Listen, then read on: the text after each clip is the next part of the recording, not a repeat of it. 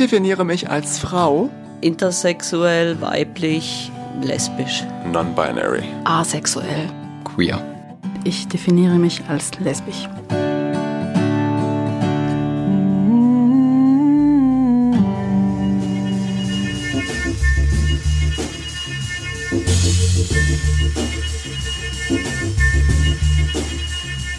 Ich heiße Anna Warnecke, bin 49 Jahre alt, lebe inzwischen seit 28 Jahren in Freiburg, habe hier studiert, promoviert, eine Familie gegründet. Ich definiere mich als Frau, auch als Transfrau, sofern das wichtig sein sollte. Und trans benutze ich dabei als Adjektiv. So wie ich auch eine große Frau bin, bin ich eine Transfrau. Und wenn dann der Einwand kommt, dass man äh, trans nicht deklinieren könne, dann verweise ich immer an andere Adjektive, wie zum Beispiel rosa. Also ein rosa Mann, eine rosa Frau, das wird nämlich auch nicht dekliniert.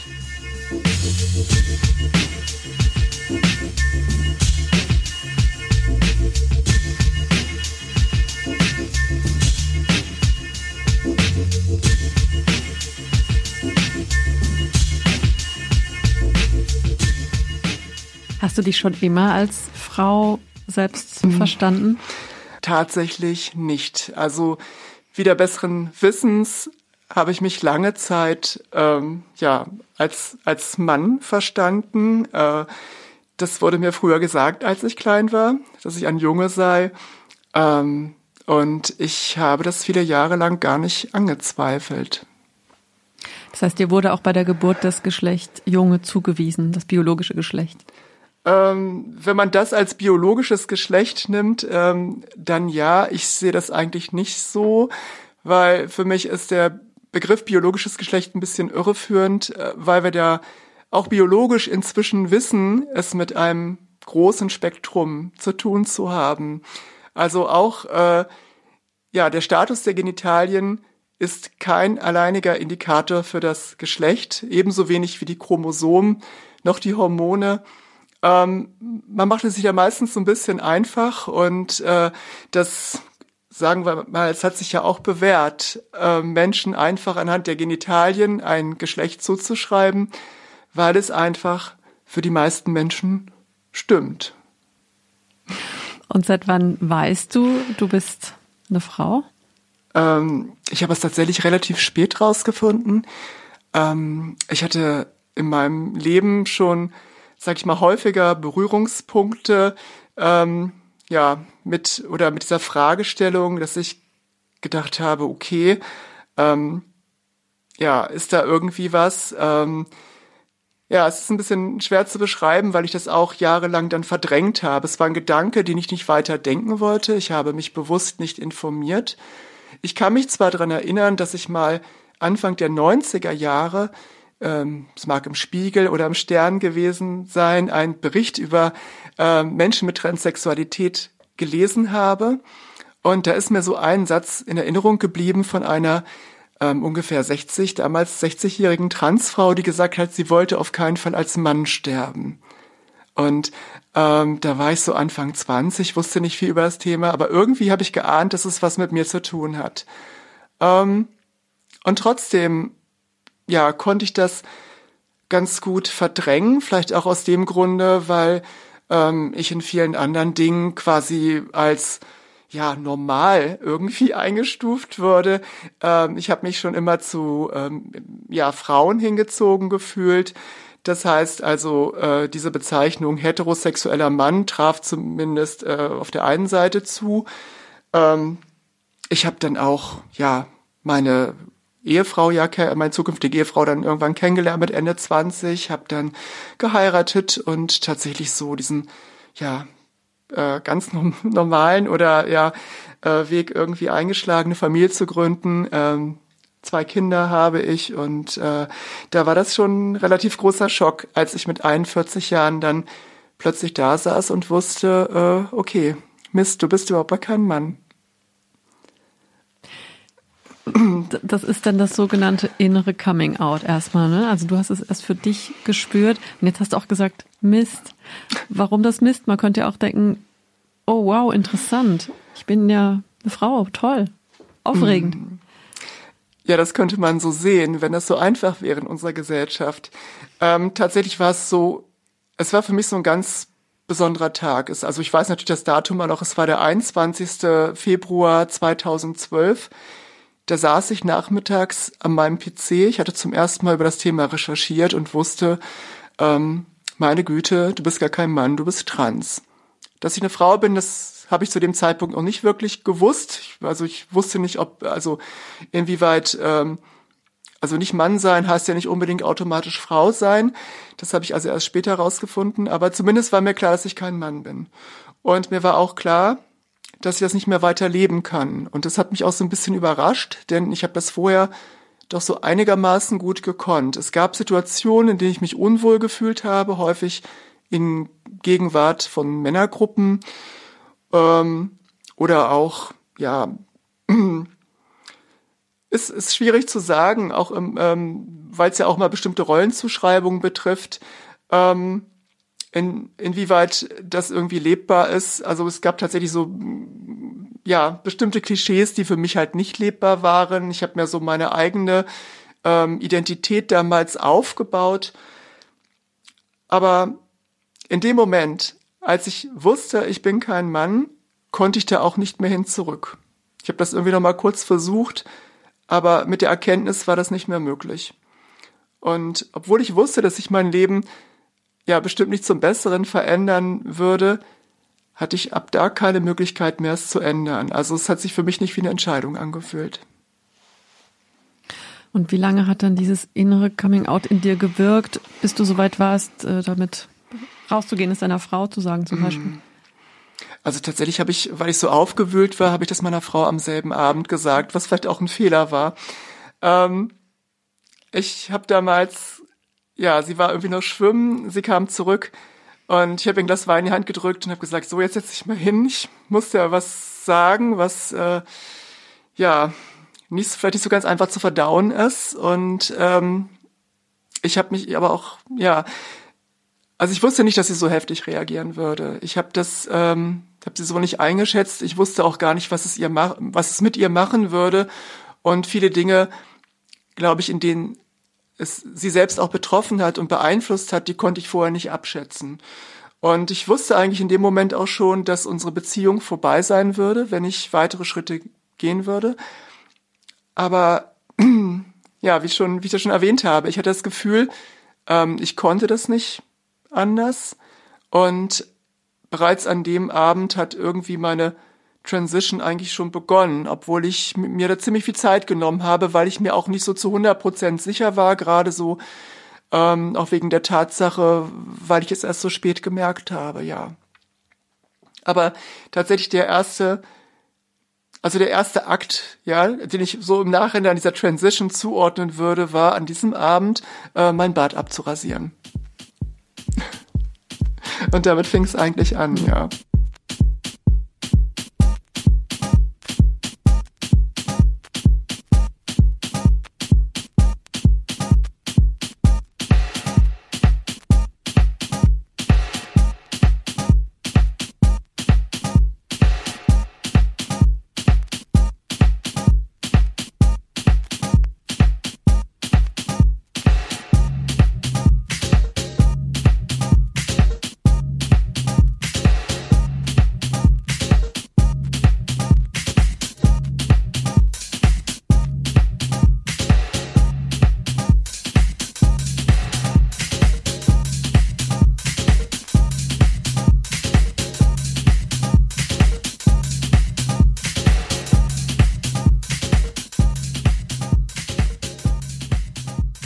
Ja, also ich stelle es mir sehr, sehr schwierig vor, die Situation und vor allem, wenn du nicht erstmal nicht damit gerechnet hast, dass sie so stark reagiert. Ähm, wie, wie lief dann der Prozess weiter? Ich meine, man lebt ja trotzdem noch zusammen, man hat mhm. noch, man hat Kinder, man hat die Familie, man hat dieses Leben zusammen aufgebaut. Versucht man, also gibt es da auch Gedanken zu versuchen, das trotzdem irgendwie hinzukriegen oder wie, wie seid ihr da verblieben? Also die gab es tatsächlich und es ging auch vier Jahre lang noch einigermaßen gut. Ähm, wir haben uns zwar ja, ich war, also körperlich waren wir so ein bisschen distanziert in der Zeit, aber ähm, hatten mit kleinen Kindern ja auch irgendwie viel Arbeit und auch ganz andere Sorgen. Ich habe dann ein halben Jahr später, halbes Jahr später habe ich einen Therapieplatz bekommen und habe mich da mit diesem Thema auseinandergesetzt und wir konnten das zum Teil auch mit Humor sehen. Also es, wir hatten da so ein Running Gag jedes Mal, wenn ich von der Therapie nach Hause kam, ähm, habe mich dann meine Frau gefragt, ja geheilt und ich habe gesagt geheilt. Und ähm, ja, so konnten wir es aussehen, sage ich mal, bis zu dem Punkt, ähm, an dem ich dann ja Hormone ähm, oder weibliche Hormone genommen habe, mit der Hormontherapie begonnen habe. Ähm, selbst das lief auch nicht so schnell ab. Ich hab, war da auch irgendwie relativ ängstlich, habe erst mit einer ganz kleinen Dosis angefangen, so dass irgendwie im ersten Jahr fast gar nichts zu sehen war. Und ähm, ja, und für meine Frau war es erst schlimm, als dann auch so diese körperlichen Veränderungen sichtbar wurden. Und das war dann so, ja, das war ungefähr so vier Jahre nach meinem inneren Coming Out. Und das war auch irgendwann der Zeitpunkt, als ich dann auch, als irgendwie klar war, dass wir uns trennen müssen und äh, dass ich es meinen Kindern sagen muss. Trennen müssen wegen dem, dem Eherecht. Also weil es die Homo-Ehe in dem Sinne nicht gab oder, oder nee. weil sie dann nicht mehr wollte? Ach so, das wissen vielleicht einige gar nicht. Es gab also auch vor der Einführung der Ehe für alle ähm, gab es gab es eine Möglichkeit der Homo-Ehe und das war nämlich die von äh, ja Ehepaaren, bei dem eine Partnerperson halt äh, trans war und den Personenstand geändert hat. Also es gab bis 2008 gab es eine eine gerichtliche Zwangsscheidung, ähm, die gab es zu dem Zeitpunkt nicht mehr, nein. Nein, es, es ging tatsächlich darum, dass meine Frau ähm, zu diesem Zeitpunkt nicht mehr mit mir zusammenleben konnte. Also auch der, einfach so der, der Anblick irgendwie meines Körpers hat sie irgendwie auch da unglaublich, ja, wütend gemacht. Und äh, wir haben auch relativ viel probiert. Wir haben noch eine Paartherapie gemacht, aber das war relativ schnell klar, ähm, dass das nichts bringen würde. Wir haben hinterher auch eine Trennungsberatung in Anspruch genommen und das war, glaube ich, sehr gut, weil uns das beiden viel gebracht hat und weil wir uns dann auch in diesem Trennungsprozess nicht zerfleischt haben. Was ja vor allen Dingen auch für die Kinder wichtig war. Und ja. Hm. Wann und wie hast du denen das erzählt? Genau, das habe ich denen erzählt, als ich so gerade ja mitten in diesem Trennungsprozess war.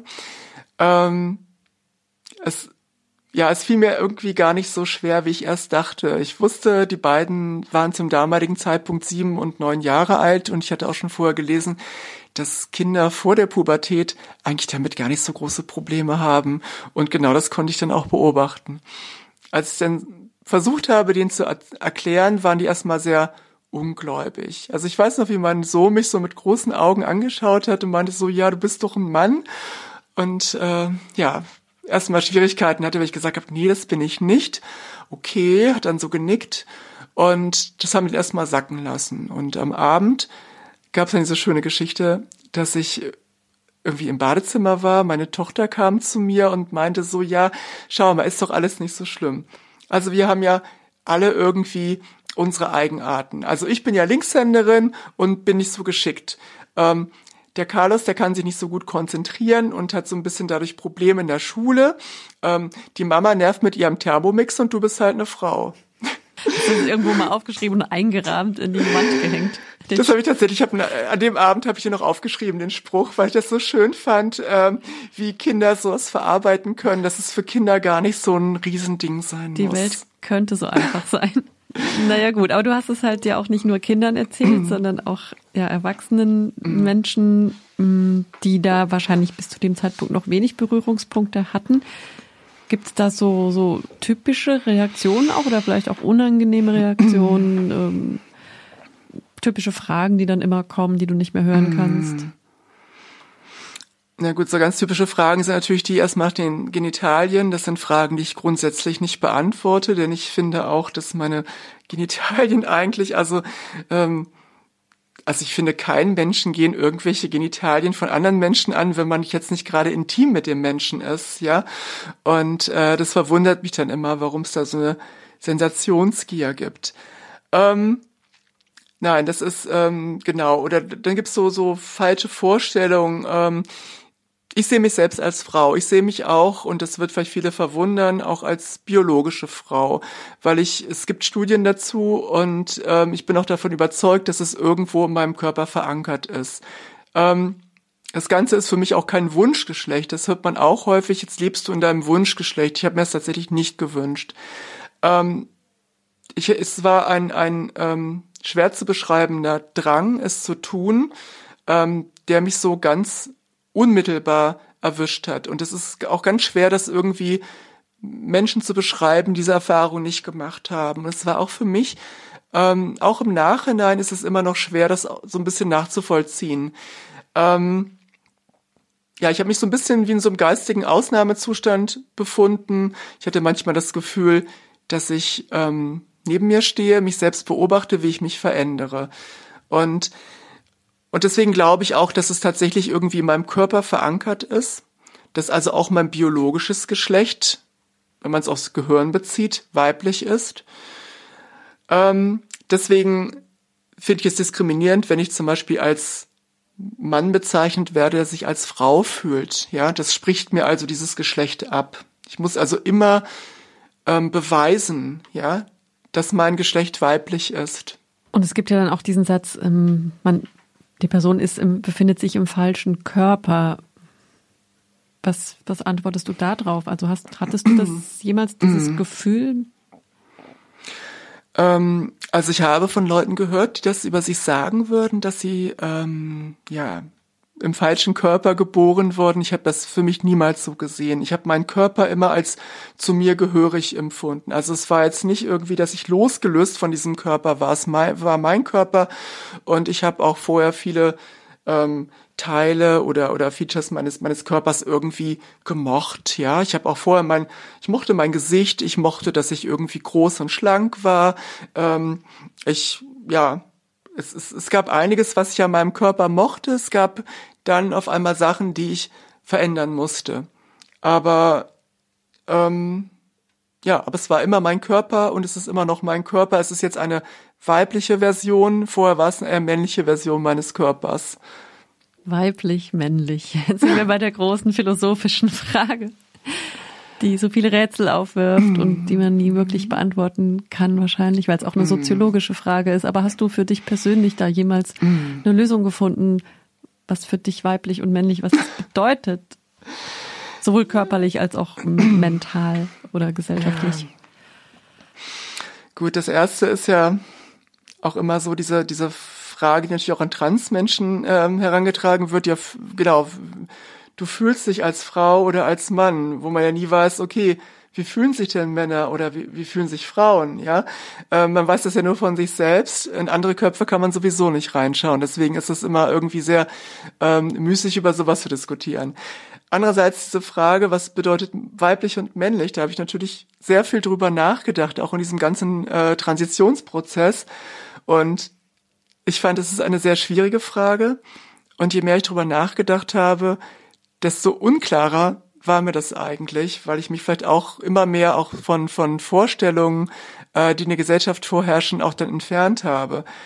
Und ähm, ich habe zu Anfang gedacht, ich muss jetzt transitionieren, ähm, weil ich meinen Körper verändern muss. Ich habe gemerkt, dass äh, mein, mein Körper, ähm, in dem kann ich irgendwie so jetzt nicht weiterleben. Und ähm, das hat zum Teil auch was, ähm, ja, es hat, es hat auch was mit Sexualität zum Beispiel zu tun. Das wird häufig ausgeklammert, aber ich habe zum Beispiel ein großes Problem gehabt, wenn ähm, männliche oder als männlich empfundene Teile ähm, oder Merkmale meines Körpers begehrt wurden. Damit konnte ich überhaupt nicht umgehen. Und das war aber schon eigentlich immer so in meinem Leben. Und es wurde beim Alter immer schlimmer. Ähm, also hat es für mich auch was mit Begehren zu tun. Ähm,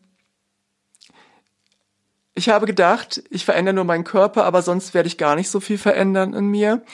Ähm, ich habe gemerkt, dass das irgendwie nicht zu halten war. Also je mehr sich mein Körper verändert hat, hat sich auch meine Ausdrucksweise verändert. Und ich habe gemerkt, dass man das auch nicht unbedingt losgelöst voneinander betrachten kann. Und ähm, Interessant ist auch, dass ich irgendwie, wenn ich jetzt so alte Videos von mir anschaue und ich sehe, wie ich mich damals bewegt, geriert habe oder gesprochen habe, dass ich das jetzt völlig anders mache, ohne dass ich das jemals einstudiert habe. Dass es also so ganz automatisch gekommen ist.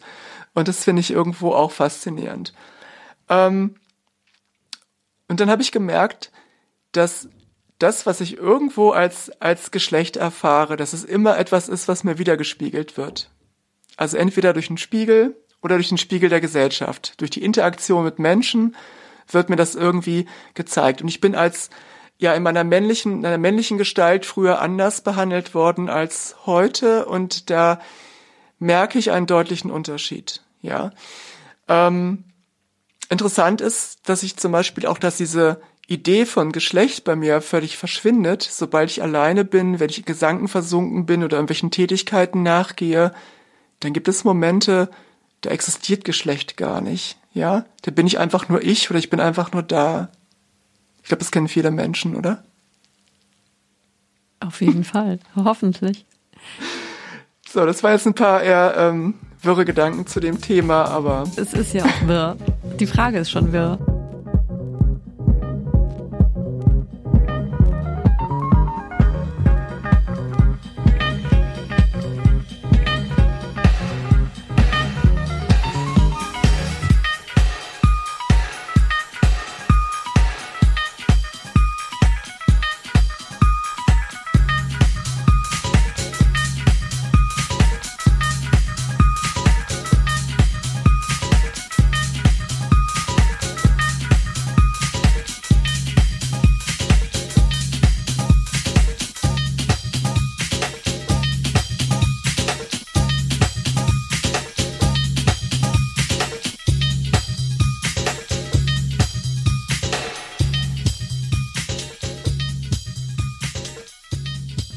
Jetzt ja auch eben schon so ein paar ähm, Andeutungen über den Prozess der Transition gemacht. Also Transition ist per Definition, korrigiere mich bitte, das ist die, die körperliche Umwandlung. Oder gibt es dann auch eine, so eine psychische, mentale Transition?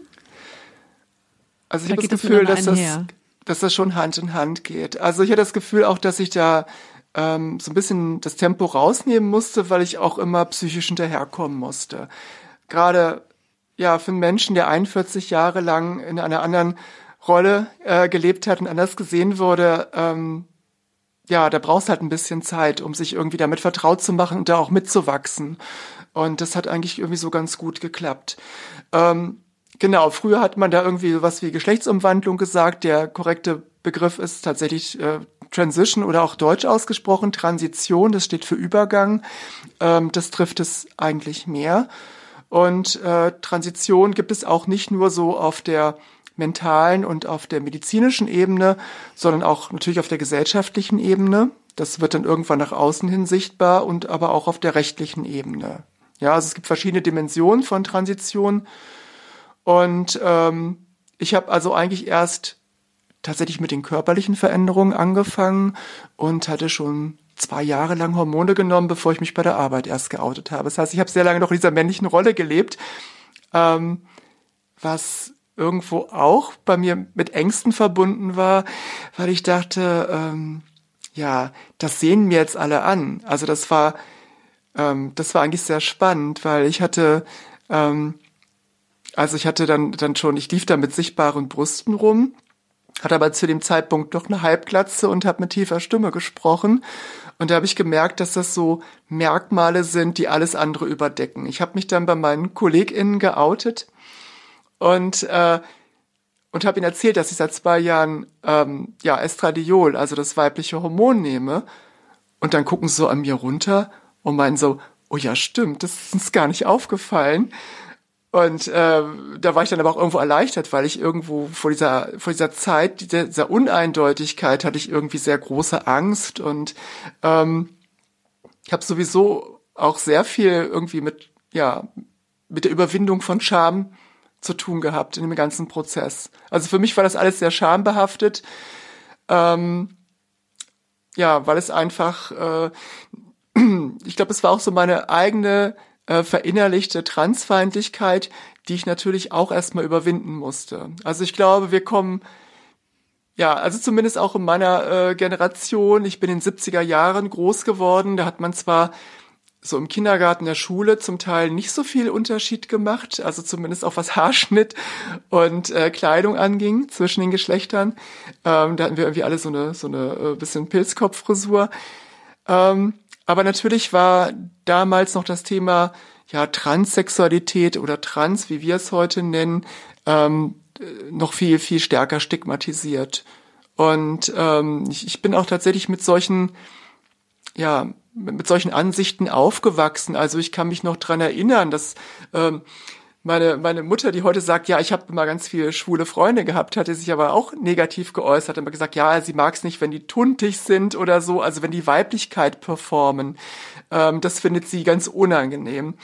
Und ähm, und das waren auch alles so Sachen, die ich mir so eingeprägt habe und äh, wusste, irgendwie so, so darf ich nicht sein. Und ähm, ich kann mich auch noch dran erinnern, als ich als Kind ähm, ich musste mal Judo machen, äh, weil ich ähm, ja häufig verprügelt worden bin und ähm, mich nicht wehren konnte. Ähm, während meine Schwester dann irgendwie Ballett machen durfte. Und ich habe dann irgendwann mal meine Mutter gefragt, ja, ich würde vielleicht auch gerne Ballett machen. Und da meinte sie so, nee, das machen nur schwule Männer. Und ähm, ich glaube, dass ich nicht schwul war, das wusste ich damals ja schon, denn ich habe mich auch in der Grundschule immer in, in meine Klassenkameradin verliebt. Ähm, also war Ballett tatsächlich damals dann nichts für mich und äh, ich habe irgendwie ja versucht dann zumindest mal diesem Jungen und Männerbild so einigermaßen zu entsprechen, was aber auch ja auch einigermaßen über viele Jahre geklappt hat. Genau, das war jetzt ein kleiner Exkurs von der Transition weg. Also du hast über Jahre Hormone genommen, das hat man aber erst nach ein paar Jahren auch wirklich gesehen. Du hast es deinen KollegInnen erzählt, dann ist es ihnen auch aufgeleuchtet. Hm, was, was passiert, wenn man über Jahre hinweg diese Hormone nimmt? Also Brüste wachsen, die, die mit der Stimme passiert nicht so wahnsinnig viel, ne? Nee, mit der Stimme passiert leider gar nichts. Das ist so ein bisschen das Problem. Und ähm, also gut, mit der, also dass nichts mit der Stimme passiert, das kann man natürlich nicht generell sagen. Es gibt ja nicht nur transweibliche Personen wie mich, sondern auch transmännliche.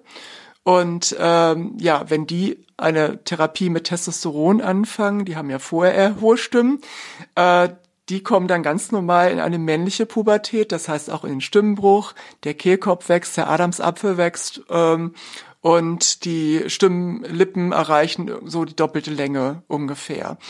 Ähm, dieser Prozess ist aber leider irreversibel. Das heißt, ein einmal gewachsener Kehlkopf, der wird nicht wieder klein. Das, und ja, das bedeutet für uns, dass wir relativ aufwendig lernen müssen, ähm, ja, und mit unsere Stimme zu finden, unsere weibliche Stimme zu finden. Und das ist ein Prozess, der sich durchaus über mehrere Jahre irgendwie hinstreckt. Wann war denn die Transition abgeschlossen, beziehungsweise ist die jemals abgeschlossen? Gute Frage. Also jetzt, ich nehme jetzt seit über sechs Jahren Hormone und ich beobachte jetzt mittlerweile keine so großen körperlichen Veränderungen mehr. Ich frage mich auch gerade, ob du, ähm, ob du auch von Sexismus betroffen bist plötzlich oder von Diskriminierung als ähm, Frau. Ob du das merkst, also bewusst auch den Unterschied wahrnimmst, wie du als Frau in der Gesellschaft anders mm. gesehen wirst? Also was ich am, am stärksten bemerkt habe, ich habe einen ich hab einen Doktortitel. Ich bin früher immer als Herr Dr. Warnecke angeredet worden. Das passiert mir kaum noch, dass jemand meinen Doktortitel erwähnt in der Anrede. Ja, also ähm, ja, fand ich spannend. Äh, sonst ja schwierig. Also natürlich bei der Arbeit, bei meiner ähm, damaligen Arbeitsstelle. Ähm, ich bin äh, vom Beruf eigentlich Chemikerin mache momentan jetzt was anderes, aber ich habe vor zwei Jahren noch äh, bei einem Pharmaunternehmen gearbeitet und war da im Management tätig. Deswegen war auch mein Coming Out jetzt für mich nicht so ein schwieriger Prozess, weil ähm, einfach das Team das irgendwie akzeptieren musste. Da war ich in einer ganz guten Position. Ähm, ich habe bei der Arbeit tatsächlich gemerkt, ähm, dass zumindest mein Chef, also ich war die Stellvertreterin des Standorts und mein Chef hat angefangen, ähm, mir bestimmte Aufgaben vorzuenthalten. Also die ging an mir vorbei, die ging an meinen Kollegen. Und obwohl unser Verhältnis eigentlich immer noch gut war und auch heute noch gut ist, habe ich gemerkt, dass er mich anders behandelt hat. Das ist ja auch für mich auch mal zwiegespalten, weil ähm, einerseits freue ich mich ja, wenn ich als Frau behandelt werde. Und äh, aber ich möchte natürlich nicht äh, benachteiligt werden. Ja, aber auch das ist, glaube ich, was, was Frauen von Geburt an verinnerlichen oder gar nicht in Frage stellen, wie sie behandelt werden. Und deswegen habe ich dich das jetzt gefragt, weil du ja wirklich beide Seiten kennst und dann vielleicht, dass dir, dass einem dann auch sowas noch bewusster wird. Solche Geschlechtergerechtigkeitsfragen. Gut, ich war damals in der Position, wo ich, wo ich tatsächlich irgendwo, ähm, also zumindest bei der Arbeit es nicht so sehr erlebt habe. Also ich war auch tatsächlich sehr positiv überrascht von meinem amerikanischen Arbeitgeber. Ich hatte dann ähm, Anfang 2017, das war der Zeitpunkt, als ich dann wirklich auch diese soziale Transition gemacht habe, ähm, indem ich dann halt auch mit damals noch mit Perücke erst, weil ich äh, ja keine nicht mehr so viele Haare auf dem Kopf hatte und äh, dann in weiblicher Kleidung erschienen bin. Ich habe dann eine eine E-Mail formuliert, die ging dann an das äh, Headquarters in Los Angeles und ich habe dann ähm, ja doch sehr berührende und nette Antworten bekommen. Also ich war dann wirklich überrascht und ich habe auch gemerkt, dass dann ähm, auch aus wichtigen Verhandlungen hinterher mit äh, potenziellen Kooperationspartnern äh, wurde ich nicht rausgenommen von denen. Also die haben mich da trotzdem weiter eingesetzt und äh, für die war das kein Thema. LA ist, glaube ich, auch eh ziemlich liberal, oder? Was das In der Beziehung schon, ja, ja.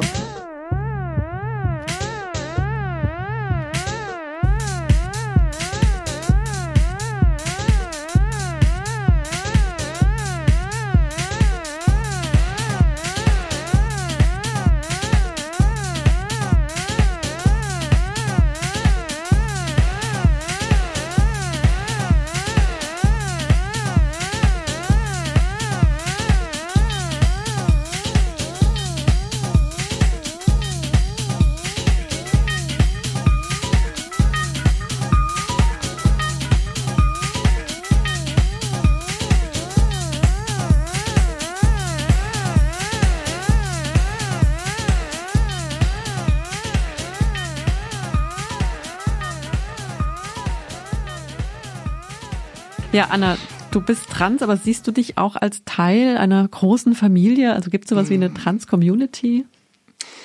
Ähm, also es wäre schön, wenn es die gäbe und wenn wir uns da alle einig wären und auch gemeinsam für unsere Rechte kämpfen würden. Ähm, in Deutschland erlebe ich es leider so, dass unsere Community gespalten ist irgendwo.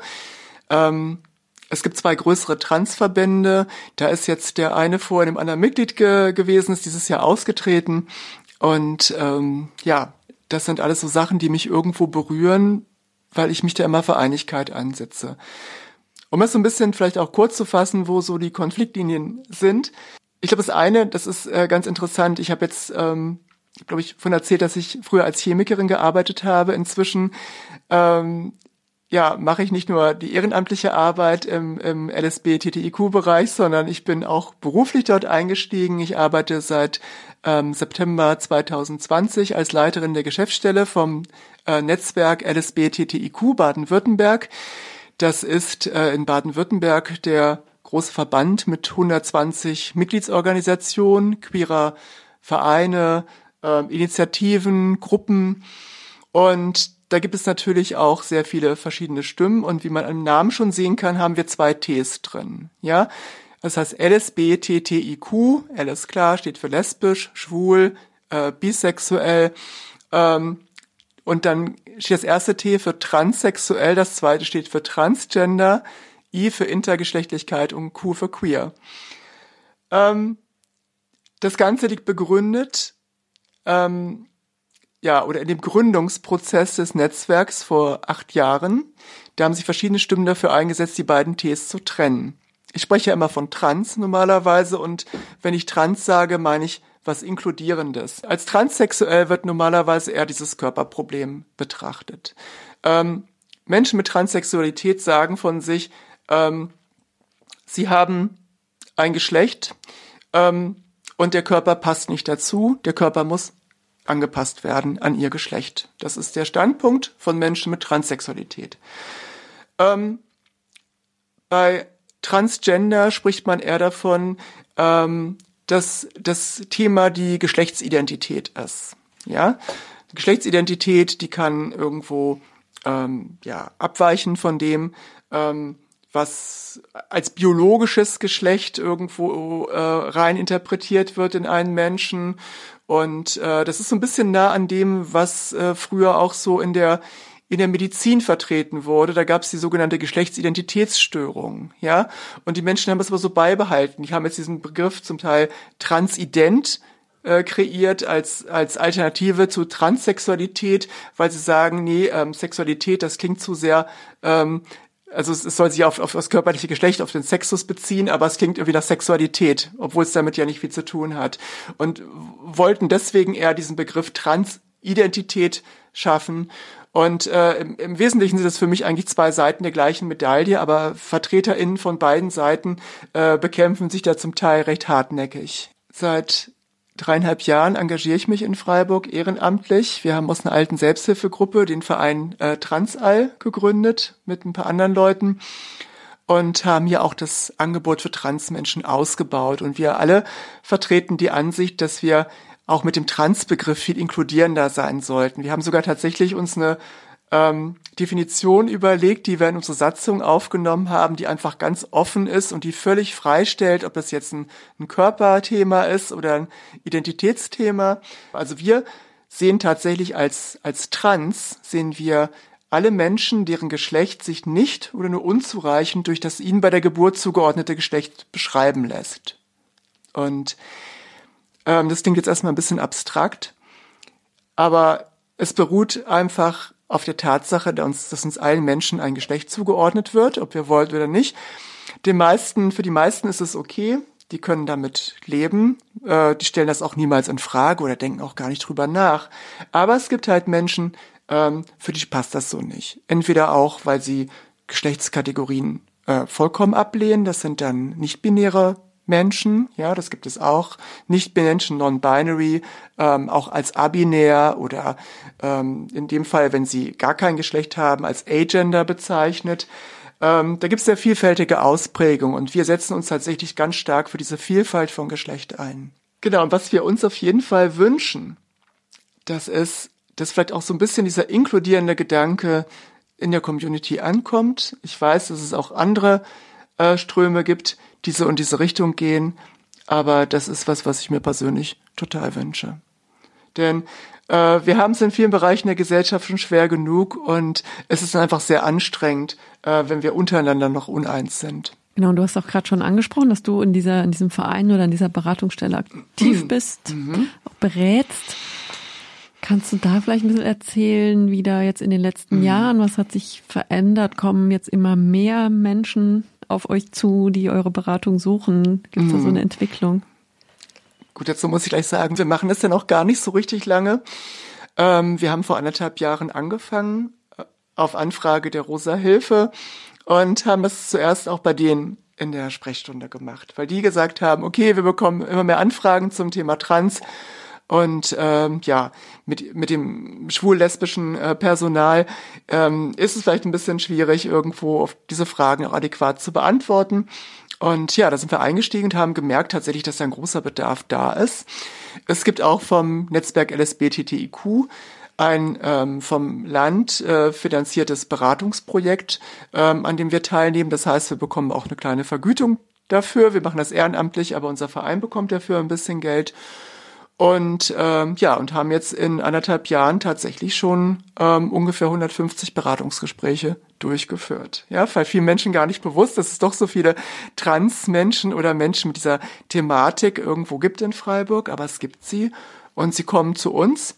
Und ich glaube, es wird sehr geschätzt, dass wir ähm, sehr wertschätzend äh, auftreten, dass diese Menschen, die zu uns kommen, sich nicht rechtfertigen müssen. Also wenn, wenn sie sagen, ähm, auch wenn sie gar nicht so aussehen, aber sie sagen irgendwie, ich bin jetzt männlich oder ich bin nicht binär, ähm, ich benutze die und die Pronomen, ähm, dann äh, berücksichtigen wir das. Ja, also dann, dann, dann nehmen wir das einfach so an. Das wird überhaupt nicht hinterfragt.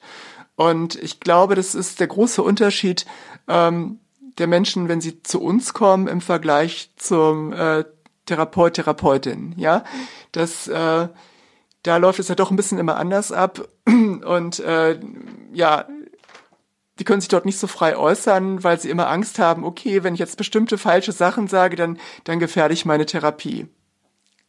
Und das ist bei uns halt nicht so. Also wir können ganz offen über die Themen reden. Die meisten, die zu uns kommen, die wollen eigentlich ähm, so ganz konkrete Handlungsanweisungen. Also so die Frage, ganz praktische Fragen, ja, ähm, wie bekomme ich denn schnell Indikationsschreiben für eine Hormonbehandlung? Zu welchen TherapeutInnen kann ich denn in Freiburg gehen? Ja, welche sind denn ganz gut? Welche sind eher nicht so zu empfehlen? Und da haben wir inzwischen relativ viel Erfahrung gesammelt. Und das heißt, äh, ja, alle, die das jetzt hören und die sich mit dieser Thematik beschäftigen, sind auf jeden Fall herzlich eingeladen, zu uns in die Sprechstunde zu kommen. Habt ihr da auch schon so, also 150 ist ja ziemlich viel. Gibt es da auch schon so Feedback und Transitions, mhm. die jetzt laufen, die ihr auch noch ein bisschen mit begleitet und verfolgt? Mhm. Also wir, wir sehen die Leute dann auch zum Teil ja noch in, bei uns am Stammtisch. Ähm, aber da ist manchmal doch leider so, ähm, dass ja, sagen wir mal so, die, die Menschen sich häufig jetzt nicht so mit diesem Community-Gedanken identifizieren. Ja, das mag vielleicht auch ähm, ja im, im, im schwul-lesbischen Kontext vielleicht doch mal ein bisschen anders sein, weil es ja auch um da um, um eine Partnersuche geht oder so.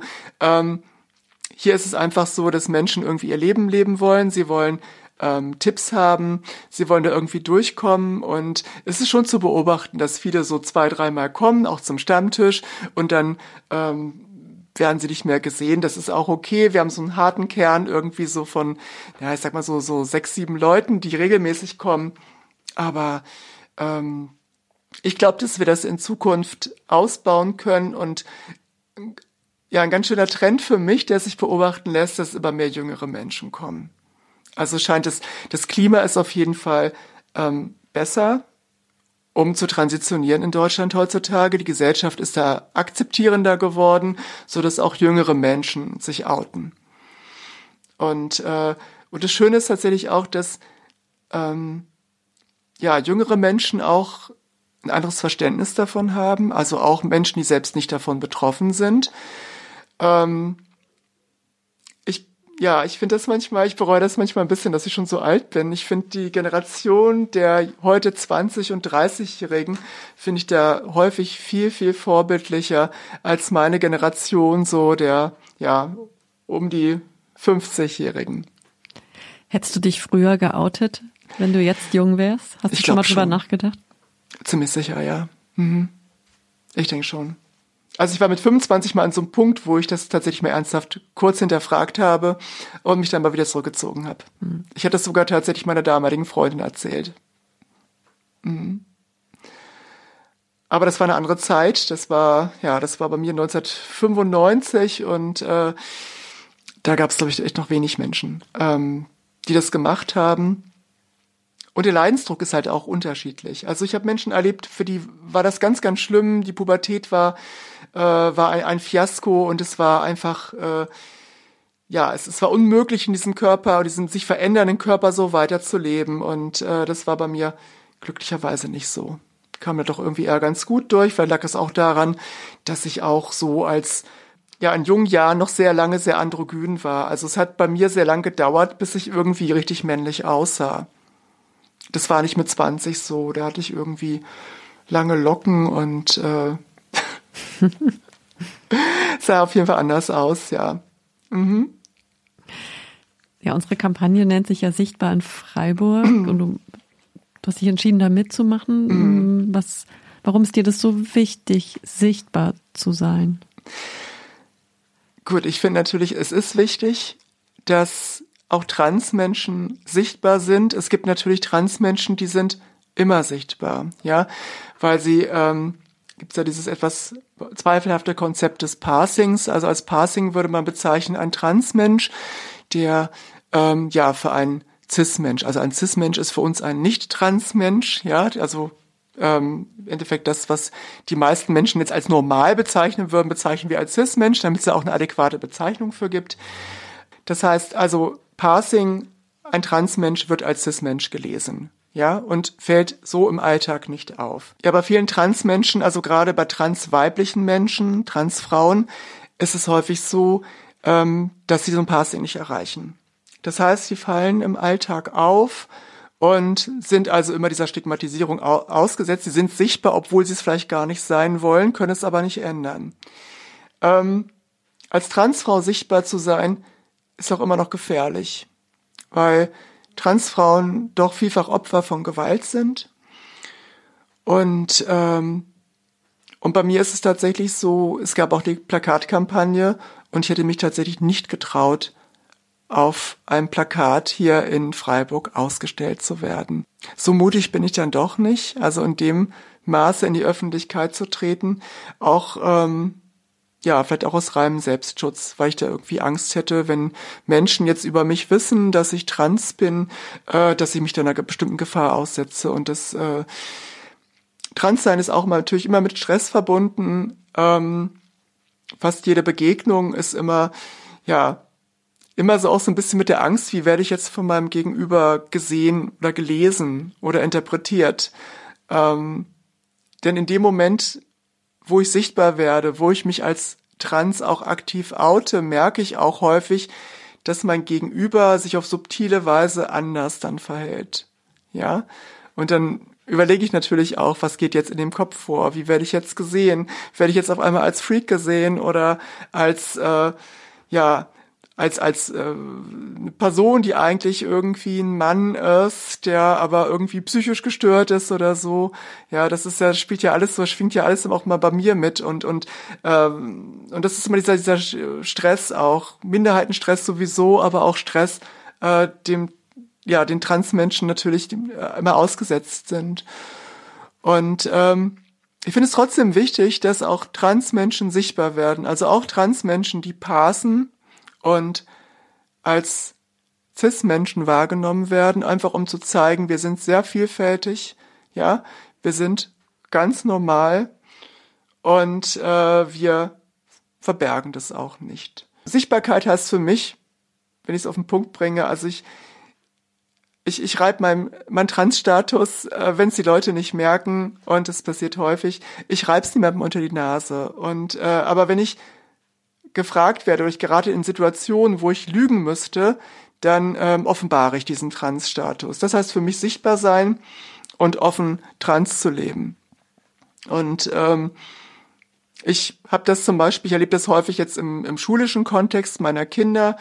Ähm, da war ich vor ja, das letzte Mal, glaube ich, vor anderthalb Jahren bei so, bei so einer Fackelwanderung ähm, abends und habe mich da mit, mit anderen Müttern unterhalten und ähm, ja, auch mit der, mit der alleinerziehenden Mutter, dann haben wir uns irgendwie darüber ausgetauscht und dann kam auch irgendwie raus, dass meine Kinder nicht bei mir leben. Und ähm, dann kam dann die Frage, ja, leben die beim Vater? So, und dann war für mich natürlich die Frage, was antworte ich jetzt darauf? Jetzt habe ich natürlich äh, drei ungute äh, Möglichkeiten zu antworten. Das eine ist natürlich, ich äh, oute mich als als Rabenmutter. Das irgendwie äh, gilt es ja seltsamerweise immer noch als als also ja als negativ in unserer Gesellschaft, wenn ich jetzt sagen würde, ja, die Kinder leben beim Vater, was natürlich ja nicht stimmt. Ähm, ich könnte mich als oder mich als Lesbe und, und beziehungsweise meine Ex-Frau dann, dann auch als Lesbe outen, die sie aber gar nicht ist. Das wäre auch Quatsch. Also habe ich in dem Fall ähm, ja gesagt, wie es ist und äh, welches Verhältnis ich zu meinen Kindern habe. Und äh, das sind die Momente, in denen ich dann sichtbar werde, Manchmal reagieren die Menschen dann gut.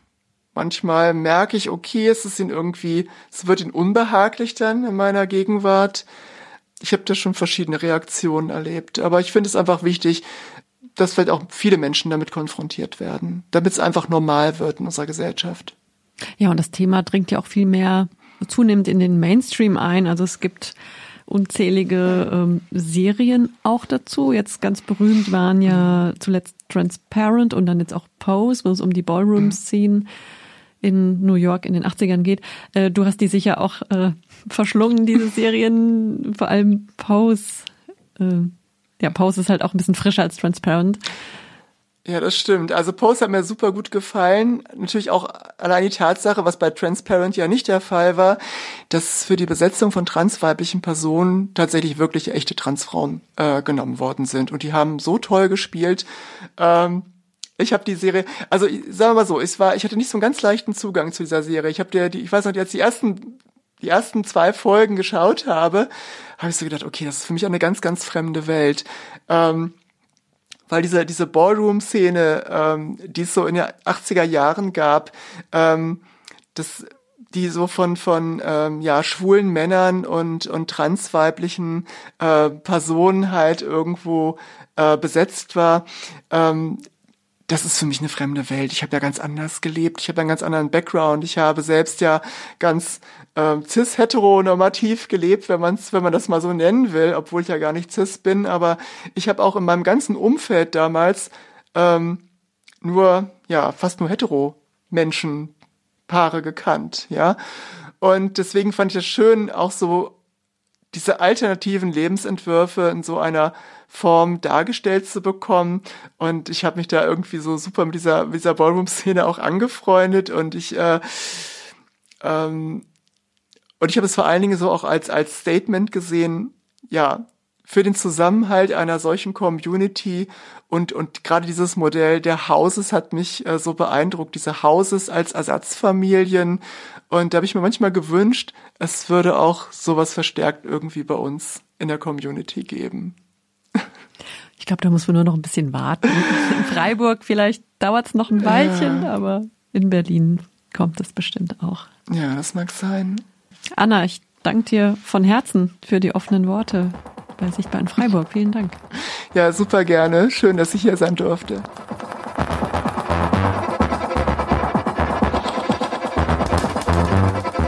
Sichtbar in Freiburg, ein Projekt von Fluss e.V. und Radio Dreieckland. Fotos von Severin Poti. Abonniert uns über die Homepage www.sichtbar-in-freiburg.de oder über die gängigen Streaming-Portale. Mit freundlicher Unterstützung vom Aktionsplan für Akzeptanz und gleiche Rechte des Landes Baden-Württemberg sowie der Geschäftsstelle Gender und Diversity der Stadt Freiburg.